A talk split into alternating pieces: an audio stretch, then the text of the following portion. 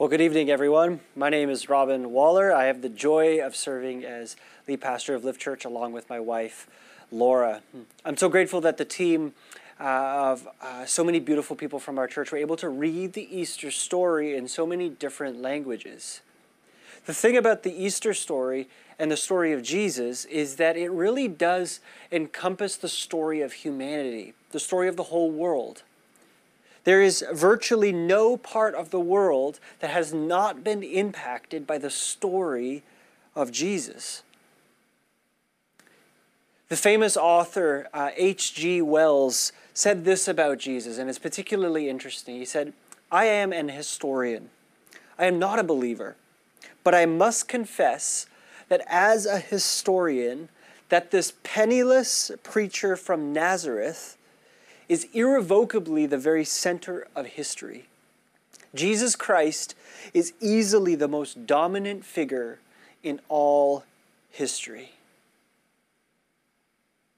Jesus' life, death, and resurrection, and the work of those that followed him are either the most important events in human history or they are the most corrupt human conspiracy ever created. However, Christians do not just observe the undeniable impact of Jesus on history and conclude that he was an interesting person. No, you see, for Christians, everything in not just our lives, but in all of creation and in all of history is centered and oriented around the person of Jesus. The early Christians and every Christian since then believed that Jesus was not just a man, but that he existed from the very beginning of time, and that because of his life, we can all have relationship with each other and with God. John, one of Jesus' friends, uh, remarked in his letter, 1 John chapter 1, he said, What was from the beginning, what we have heard, what we have seen, and what we have observed and touched with our hands concerning, concerning the word of life that is Jesus. That life, Jesus' life, was revealed, and we have seen it, and we testify and declare to you that the eternal life that was with the Father and was revealed to us. What we have seen and heard, we also declare to you, so that you may have fellowship with us. Indeed, our fellowship is with the Father and with his Son, Jesus Christ. In other words, John wrote to say that he met, knew, and walked with Jesus, and he saw that because of Jesus, there was an invitation to relationship with God. Indeed, in Jesus' life, death, and resurrection, Christians see something bigger, deeper, and wider than just a mere story that has implications for all people everywhere. The question is is it true? Did Jesus really live? Did he really die? Did he really rise from the dead? And perhaps more importantly, what does it mean if the answer is yes to those questions? Tonight, we're going to start by tackling the question of Jesus' life and death. On Sunday, we're going to look at Jesus' resurrection. Next Thursday evening at 7:30, we're going to look at the story of Jesus' first followers and how they understood Jesus' life, death, and resurrection. And finally, next Sunday, we are going to explore the story of the Bible from start to finish and how it points to Jesus. So the question is for tonight did Jesus really live? Did Jesus really die? Well, to the question of did Jesus really live, there are no serious historians of note or credibility and no ancient sources whatsoever that question the existence of Jesus that are accepted. In short, Jesus' life is one of the best attested facts of antiquity that we could have. Jesus' existence is virtually universally understood to be legitimate by historians. And not just his mere existence that there was a man named Jesus, but the particular details of his life are generally accepted by both those who believe in Jesus' uh, resurrection and the purpose of his life and those who do not. Now, the most prominent evidence for Jesus' life are, of course, the biographies of his life that Christians call the Gospels. These biographies were all written down in the years immediately following Jesus' life and were recorded firsthand by those who personally walked with Jesus. As John, uh, one of Jesus' friends, remarked above, he writes about the Jesus that he heard and saw and touched. He knew him directly. There's another account of Jesus' life in the Bible the biography of Luke account of Jesus. And Luke starts out by saying in Luke chapter 1 that it seemed good to me, since I have carefully investigated everything from the very first, to write to you in an orderly sequence, most honorable Theophilus, so that you may certain be, so that you may have certainty about the things from which you've been instructed. In other words, the gospel account of Luke was Luke's investigative journalism about the story of Jesus. The biographies of Jesus in the Bible are very, very important. And on Sunday, we're going to examine in greater detail, when we look at the resurrection, why they are so trustworthy. But the evidence for Jesus' life is not restricted to content written by Christians. There is ample evidence for his life from non Christians and sometimes even explicitly anti Christian sources.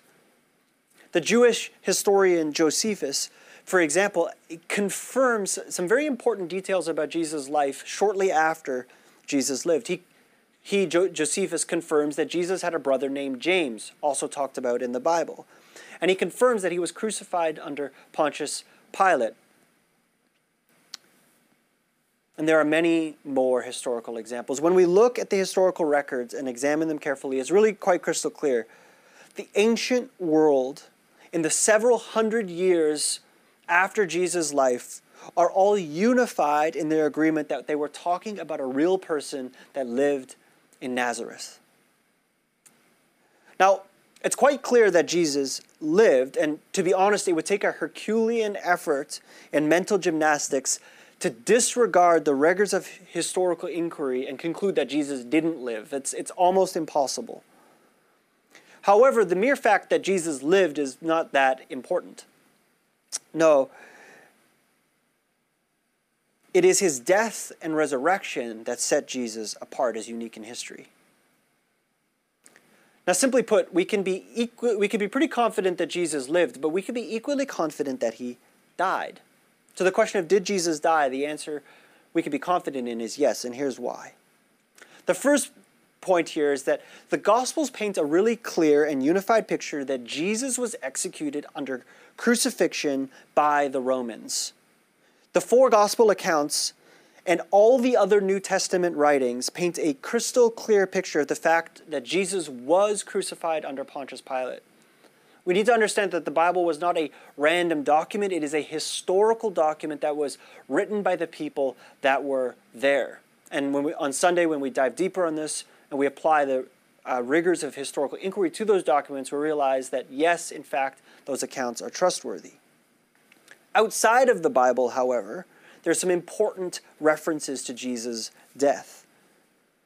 Tacitus, a uh, Roman historian, confirms the account in the Gospels that Pilate oversaw the execution of Jesus and the sudden rise of the church as a result.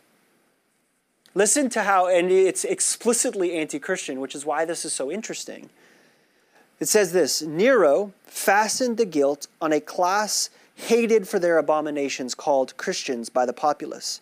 Christus, or Jesus, from whom the name had its origin, suffered the extreme penalty death during the reign of Tiberius at the hands of Pontius Pilate, and a most mischievous superstition, thus checked for the moment, again broke out not only in Judea, the very source of evil, but even in Rome. Of course, he's referring to the resurrection there.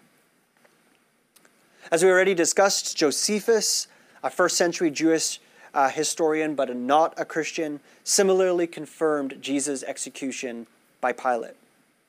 The Babylonian Talmud, a collection of rabbinical writings, confirm two aspects of Jesus' death. First, that he was uh, hung or crucified, and secondly, that he was executed, uh, as they say, for practicing sorcery and enticing Israel to apostasy, which fits very well with the gospel accounts of Jesus' death. So, just very briefly, without much, too much digging, we have found three outside of the Bible references, not just to the fact that Jesus died, but to who killed him and how. There is, in short, very strong evidence to believe that Jesus was crucified. But we can ask well, maybe he didn't actually die, right? Maybe his resurrection, which we're going to look at on Sunday, wasn't really a resurrection, but a resuscitation. If Jesus didn't really die, then he didn't really rise from the dead. Now, this is an important question because it is the traditional view in the Islamic teachings of Jesus. Historically, Muslims, for example, have taught that while Jesus was real, they generally teach that he did not really die and therefore wasn't really resurrected. It is a really important question. Did Jesus really die on the cross? To answer that question, we need to dive a little bit deeper on crucifixion to understand what it is. Crucifixion was actually quite a common method of execution, but it was brutal. It was a common but absolutely brutal means of execution. And it was designed to do two things exact the greatest degree of suffering on the person being executed and make as big of an example out of them in the process. The Romans reserved it for the very worst of criminals rebels, murderers, and the like. In the years before and after Jesus, the Romans repeatedly used crucifixion and perfected it to make examples out of the enemies of Rome so as to dissuade further rebellions. To say that they had mastered the technique is an understatement. In one historical account, the Romans crucified so many people attached to a particular rebellion that they ran out of lumber. This is important because it means that crucifixion was a technique that they mastered. The Romans knew how to execute people via crucifixion. They knew how to use it to kill, and they ensured that those they crucified actually died. But we can dive deeper here to better understand death by crucifixion. Listen to what a physician has written about it. He said this and this is not for the squeamish. Someone nailed to a crucifix with their arms stretched out to either side could expect to live for no more than 24 hours. Seven inch nails would be driven through the wrists so that the bones would support the body's weight. The nail driven through would sever the median nerve, which was not only causing immense pain, but would have paralyzed the victim's hands. The feet were nailed in the upright part of the crucifix so that the knees were bent around 45 degrees.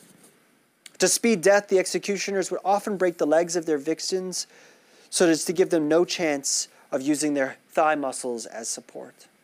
It was probably unnecessary as their strength would not have lasted more than a few minutes, even if they were unharmed. Once the legs gave out, the weight would be transferred to the arms, gradually dragging the shoulders from their sockets. The elbows and wrists would follow a few minutes later. By now, the arms would be six or seven inches longer than usual. The victim would have no choice but to bear his weight on his chest, and he would immediately have trouble breathing caused by the rib cage to lift up and force him into an almost perpetual state of inhalation. Suffocation would usually follow, but the relief of death could arrive in other ways. The resultant lack of oxygen in the blood would cause damage to the tissues and blood vessels, allowing fluid to diffuse out of the blood into the tissues, including the lungs and the sac around the heart. In short, crucifixion was brutally effective. There's a particularly important detail recorded in the Gospel of Jesus that Jesus, or the Gospel of John, that Jesus was pierced with a spear in his side after he died. It says that in John 19 34 that one of the soldiers pierced his side, and at once blood and water came out. The blood and the water was a result of the blood vessels and the water building up in the area around his heart and piercing it released that water, a sure sign of Jesus' death. Physiologically, it is a virtual certainty that Jesus died on the cross. Now, an astute person may note that in, if you've read those accounts of Jesus' death, you'll note that he died quite quickly on the cross. And they, some people said, well, because he died so quickly, he couldn't have really died. But this is not quite accurate. You see, the first aspect here is that prior to Jesus' crucifixion, Jesus was beaten to within an inch of his own death. When he arrived at the cross, he was so weakened that he could barely walk. There's little surprise that Jesus did not last long on the cross, given his ordeal prior to his arrival. The second aspect is that people will say, well, Jesus could have lasted much longer on the cross, but we know that Jesus was crucified via the most brutal method using nails instead of ropes. Yes, some people were crucified via ropes on the cross to prolong their suffering, but Jesus was crucified with nails, which typically resulted in a much more expedient death. However, there's a more important detail to explain Jesus' death. You see, regardless of if Jesus could have lived longer on the cross by hoisting himself up and, and holding himself up on the cross and thereby prolonging his life, there's a vitally important detail of Jesus' death on the cross that is surely unique. Jesus chose to die. He did not need to fight to live on the, Christ, on the cross because his entire life to that point had been leading to his death on the cross. Just before Jesus died on the cross, he said this to his family. In Matthew 20, the Son of Man, referring to himself, will be handed over to the chief priests and scribes, and they will condemn him to death. They will hand him over to the Gentiles to be mocked and flogged and crucified and on the third day he'll be raised. When Jesus was hanging on the cross, he was there because he chose to be there and die on that cross. That's why in John 19, when it says, when Jesus had received the sour wine, he said, It is finished. And then bowing his head, he gave up his spirit. The fact that Jesus gave up his life is important because it expedited his own death. But it's also crucially important because it has implications for what this all means. Jesus' death was not an accident, he chose to die. In the years before Jesus' life and death, there were many rebels and even supposed messiahs like Jesus that were executed by the Romans. But Jesus is unique in that the purpose of his life and the purpose that he understood for his life was to die.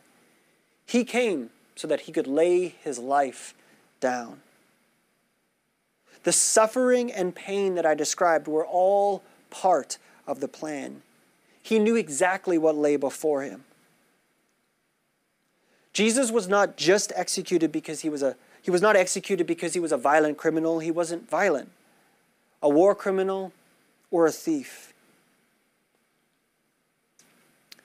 No, Jesus was executed because, from the perspective of the Jewish leaders, he claimed to be God, and that was punishable by death. From the perspective of the Romans, he was executed on the charge of establishing his own kingdom, in short, for inciting a rebellion. But here's the thing Jesus didn't incite a violent rebellion, but he was coming to establish a new kingdom. Jesus did claim to be God. It's interesting when he said to Pilate, he said to Pilate just as he was being uh, tried, he said, You say that I am a king. In fact, for, the very, for that reason, I was born and came into the world to testify to the truth. Everyone on the side of truth listens to me. Jesus was coming to set up a kingdom, but his kingdom was not like any kingdom that went before him. In Jesus' mind, he was part of establishing a new kingdom, and that kingdom started on the cross. The cross in Jesus' mind was not the place of his failure, but the culmination of his life's work. That's what he understood it to be. Jesus was ultimately executed because he chose to lay his life down. The question is why? Why did Jesus live to die? I'm going to pass it to Alex, who's going to seek to answer that question in just a moment. And as we just prepare to answer that question, I'm going to invite you to reflect on if Jesus really lived, if Jesus really died, if Jesus willingly died, the question we need to ask is why?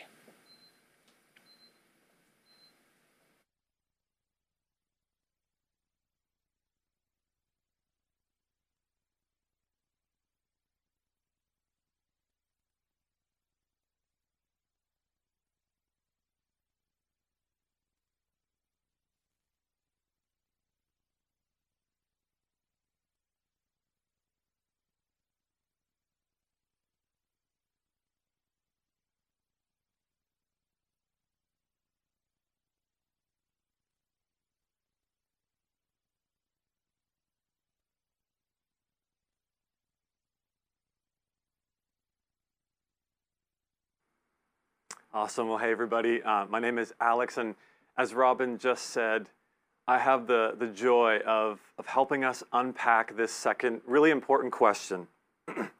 if Jesus' death was intentional, if he willingly laid down his life, then why did he do so? What did he think that he was doing, and what does the Bible say about the meaning of his death? And so, in order to understand how his death might be considered good news, which it is, we need to understand what problem his death solved. And that problem is the problem of sin. The Bible is really clear that the message, the good news, is that Jesus' death is so critical, so life changing, because it provided forgiveness for our sins. So, what is sin? And why is it a problem that would concern even the very heart of God? Well, we need to start at the beginning and, and understand that we were actually made, we were created to know God personally, to know the creator of the universe personally, and to walk through this life with Him. That was God's heart, His intention, His design at creation. Do you know that? Do you believe that? He made you with great intention and purpose. And the Bible says that He made us, humanity, to actually bear, to carry His image, to reflect who He is to the world around us. You and I were made to reflect God's character, His heart, His, his goodness to all creation.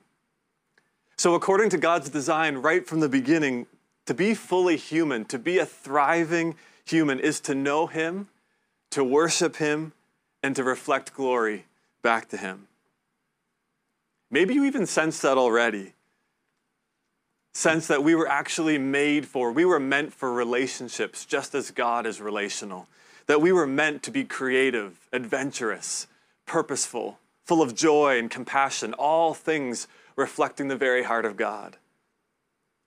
Now, in order to actually know God personally and to walk with Him, in order to be truly human, we would, of course, need to submit ourselves to God's authority. We would need to allow Him to be God. And this is where the Bible says the problem began. Because instead of allowing God to be God, we actually rejected his authority. The first humans, Adam and Eve, rebelled against God's exclusive position to define what is true and what is good, and instead, they took that power upon themselves. It was rejection of God, it was rebellion against the God who created us, and it continues to be the story of the human condition even today. That's what the Bible calls sin. Sin is, is missing the mark, but more than missing the mark on a set of what might seem like arbitrary rules, our sin is ultimately a missing of the mark on who God has created us to be. It's a rejection of worship and instead placing our worship onto other things. Sin is a failure to take up this beautiful call of God to be fully human, fully alive. So, if our lives were meant to be mirrors reflecting God's glory and goodness, sin has really distorted, damaged that image, but the image is still there. And so the Bible actually helps explain the, the depth of, of sin using four different paradigms. And, and when we understand that, we can, we can see just how Jesus' death on the cross is the ultimate solution for the forgiveness of that sin and how it paves the way for us to once again be fully human, fully alive, we'll see that it actually is the greatest news that we could ever hear. So, what is sin according to the Bible? Number one, firstly, it's a relational problem. It's a relational problem. You see, in rejecting God, we have, we have fractured that relationship with Him that we were originally created to experience. God is so fiercely personal. He's intimate and He longs for us to know Him. He's present, He's involved. He wants to speak to us, and He is a God who listens to our prayers. He wants to walk with us through this life. Sin has fractured relationship with God, leading us so often to wander through this life separated from the one who truly and deeply loves us, separated from the one whose presence brings tremendous comfort and peace, and whose direction brings our lives purpose. Now, that's our condition. But Jesus, he did not reject relationship with the Father. Unlike us, Jesus actually lived his life here on earth in perfect harmony with the Father. But on the cross, in that moment of his death, he actually experienced for us the devastating separation of that union with God. Listen to Matthew 27 45 and 46. It was read earlier, but listen to it again. Matthew says, From noon until three in the afternoon, darkness came over the whole land. And about three in the afternoon, Jesus cried out with a loud voice, Eli, Eli, Lama Sabachthani. That is, My God, my God, why have you abandoned me? Jesus was the Son who was actually in a perfect relationship with the Father, yet at the cross he became like us, the rebellious sons and daughters, so that you and I, we might know relationship with God, that we might actually be brought back, reconciled to God, adopted into his family once again. Because of Jesus, you can know the joy of worshiping God freely hearing from Him, walking with Him, praying confidently, having a life of purpose with Him. Because of Jesus' death, we can know a life of intimacy with the Creator of the universe, all because He experienced the pain of that separation on our behalf. It's truly good news. The Bible also says, secondly, that sin is a legal problem. It's a legal problem. You see, next to a holy and righteous God, we, imperfect humans, we are going to fall short again and again. We've actually broken God's commands, therefore, we stand guilty before Him. The Bible says that even our best efforts, our greatest attempts to be really moral, good people, those attempts fall short. And that our, our attempts at righteousness are just like filthy rags next to God's purity. And so, what can follow, and maybe you've experienced this, maybe you're experiencing it right now, what can follow is a cloud of guilt and shame, a sense that somehow I am wrong. Now, oftentimes we can, we can bury that in just a rejection of the thought of God or morality altogether. At other times, though, we, we cover it with a sense of duty to do good all the time or a striving for some sort of perfection. Either way, all of those can become cycles of pride, where we just turn inwardly, deeper, turning to ourselves as the source of a solution. But our status remains. Before a holy and good God, we come up short, we are guilty. And here's the good news Jesus has freed us from that cycle because he has changed our status before God for us. You see, it was at the cross in his death that Jesus actually served as our substitute. In John chapter 1, Jesus is called the Lamb of God who takes away the sin of the world. It's a, it's a fascinating, beautiful image. You see, before Jesus came to earth in the uh, Old Testament, the first half of the Bible, God's people would, would sacrifice innocent animals before Him as offerings. What, hap- what would happen is when the, when the innocent blood was shed, it would pay for or atone for their guilt before God. The problem, of course, is that that was only a temporary solution an animal can't truly be morally good. It can't live up to God's commands. And, and the life, the soul of an animal is near, nowhere near as precious as a human life. The lamb, no animal could atone for the sins of all humanity. No one like us would need to do that. But that one would need to be innocent, perfect himself. And that one would need to step in as our substitute and step in as a substitute for the guilty. This is what Jesus has done. This is what his death means. 2 Corinthians chapter 5 verse 21. Listen to how the apostle Paul puts it. He says it says this that he God made the one who did not know sin, Jesus, to be sin for us, that in him we might become the righteousness of God. Because of Jesus' righteousness, because the righteous one paid my penalty, I can be made righteous by accepting in faith what he's done. And when that happens, Jesus' right standing with the Father is actually given to me. I can stand before God no longer guilty, but justified. The weight of guilt and shame that I carry, the burden of striving for moral perfection is gone. You see, we cannot legally, we cannot morally earn our way back to God. It's impossible. And the good news of Jesus is that we don't have to anymore. I simply trust and accept what Jesus has purchased for me and get to live in his righteousness. It's a legal problem. Now, though there is a moral, legal element to it, sin goes even deeper than that. Breaking, breaking God's command is actually a symptom of a, a deeper spiritual disease. So, what is sin? Thirdly, it's a health problem. It's a metaphorical health problem. You see, sin isn't only action against God, but it's also a force within us leading us towards rebellion. In this way, sin is like a spiritual disease in that it has invaded the human soul that was not designed to house it. The human heart, no, the human heart was created for worship of God as Lord.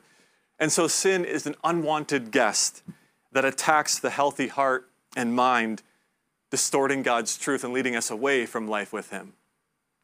Now, physically speaking, literally speaking, if left untreated, an infection will overtake your healthy cells or your immune system will crash trying to fight it off. Either way, an infection left on its own will only cause pain and suffering. Now, Paul, the Apostle Paul demonstrates this struggle in a really relatable passage, I, I think, in Romans chapter 7. It's almost like we're seeing an entry from a, a journal of Paul as he wrestles with this struggle. He recognizes this spiritual disease within him called sin. Listen to Romans 7 19 to 20. Paul says, For I do not do the good that I want to do, but instead I practice the evil that I do not want to do. Now, if I do what I don't want to do, I'm no longer the one who does it, but sin that lives in me. Verse 24 What a wretched man I am. Who will rescue me from this body of death? Thanks be to God through Jesus Christ our Lord. You see, just like a sickness can limit our bodies from fully functioning, so too sin is a force that tries to limit our heart, souls, and minds from truly living as God intended, worshiping Him. We need a cure from this disease. Listen to Isaiah 53. Isaiah was a prophet, a messenger of God, came well before Jesus came to earth, but he was speaking ahead of what the Savior would do. And speaking of Jesus, he says this in Isaiah 53 4 to 5. Yet he himself, Jesus, bore our sicknesses and he carried our sin, carried our pains. But we in turn regarded him stricken, struck down by God, afflicted. But he was pierced because of our rebellion, crushed because of our iniquities. Punishment for our peace was on him, and we are healed by his wounds. Now, how exactly did Jesus' death open the way for our healing? Well, for that, we'll turn to the final paradigm of sin. That is, it's a spiritual problem. Spiritual problem. To put it another way, we, we need to be released from the grip of sin over our lives. And often in Scripture, this is specifically referred to, or a, a good example is the, the grip of idolatry. Idolatry is false worship, where we take that which has been created and may even be very good in its context, but we elevate it to a place of honor and worship that only Creator God deserves. Sin is our failure to worship God as God. And when we're gripped by sin, when we're gripped by this pull to idolatry, what we do is we give power over to those false gods that we do worship. Again, things that might be good in their own context, but are now unleashed with a new kind of power ambition, money, sex. Those things can then take control over us humans, control that we were supposed to have and use for God's glory. To put it another way, we can often find ourselves enslaved to the things that we worship, trying to get life or purpose or freedom from that which cannot uphold the promise of salvation. We find ourselves continually serving them rather than using them to serve God's glory. And the Bible says that behind that force of our rebellion is a spiritual enemy. Scripture refers to as Satan. He wants nothing more than for those who were created, you and I, to bear God's image, to instead give that power over to other forces to then entrap us, enslave us, ensnare us, take us further away from God.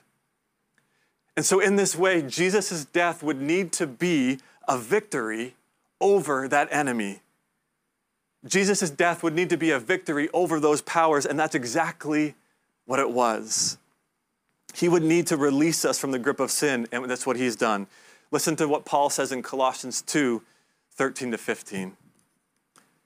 He says, And when you were dead in your sin, trespass, and in the uncircumcision of your flesh, he made you alive with him and forgave us all our sin. He erased the certificate of death, of debt, with its obligations that was against us and opposed to us, and has taken it away by nailing it to the cross. He disarmed the rulers and authorities and disgraced them publicly. He triumphed over them in Jesus. You see, what Jesus did at the cross is he willingly gave himself into the hands of the wicked, evil powers in creation, and he allowed them to carry out the full extent of the curse of sin. That is, to unleash all of its force onto him to the point of death. That's its main goal. You see, what looked like defeat of Jesus at the cross was actually a defeat of the power of evil. Rather than try to outmuscle evil, rather than try to get revenge or retaliate or re- pay back evil with more evil, no, Jesus sacrificed himself to it. And the power of evil turned out to be no match for sacrificial love because Jesus let it defeat him. And when he did, he disarmed the leverage of fear, the threat of death that was over us. Because three days later, he rose from the dead and he conquered the only glimmer of power that sin had left. He released the grip of sin on us. It no longer needs to have a hold over our lives. You see, the sacrificial love of Jesus has rescued us from that lingering power of evil and the force that's within, and, uh, within us. The good news is we have a new master, a new Lord, and his name is Jesus, and he is good. You see, the death of Jesus, though it looked like defeat, it was actually God's ultimate moment of glory. Can you see how the cross shows us the heart of God? He's not just an unjust judge or a wicked tyrant. No, the cross is the ultimate expression of God's love, His mercy, His justice, His righteousness, all being poured out in one moment in the person of Jesus to reconcile you and I back to Him, to pardon our debt, to heal our disease, and to rescue us from the grip of sin. Church, that is why Jesus died. In a minute, Robin and I are going to wrap things up with a few comments on so what? What do we do now? We'll be back in just a minute.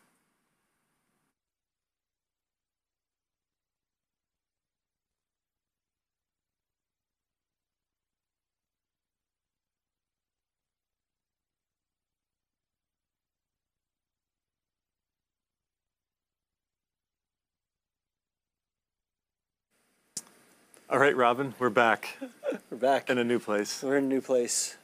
Um, so we want to land this on Yeah. what now? Yeah. What do we do? Like, what can we? What does this mean? I guess for us. Uh, I'll, I'll let you start. What do you think? Yeah, I think for for for my part, Alex, the the most important so what is that Jesus really lived. Yeah, starts there, right? like he was a real person that really walked. Jesus really did die. And he didn't just die, but he really planned and chose mm. to die to mm. give his life. Mm. And that the basis of our faith is rooted in the historicity or the historical nature of, of that. And that because Jesus really lived, and because Jesus really died, and because Jesus chose to die, you and I then, and hopefully all of you who are watching, are compelled to ask the question, why? And how does that change my life? Yeah. The historical nature of Jesus compels us to ask, why? What does this mean to me? We can't just be like, oh, that's an interesting historical story. Like, it, it goes deeper than that. And, uh, and I think that's really where, where your, your thoughts, I think, really connect into that. So for you, like, what do you, what do you think the so what is? Yeah, for me, I mean, in addition to that, and we're going to continue to unpack it, for me, it kind of leads me to ask the question, for all of us to ask the question, what does the cross tell us about who God is? Yeah. Can we trust him? Can we trust his heart and his character?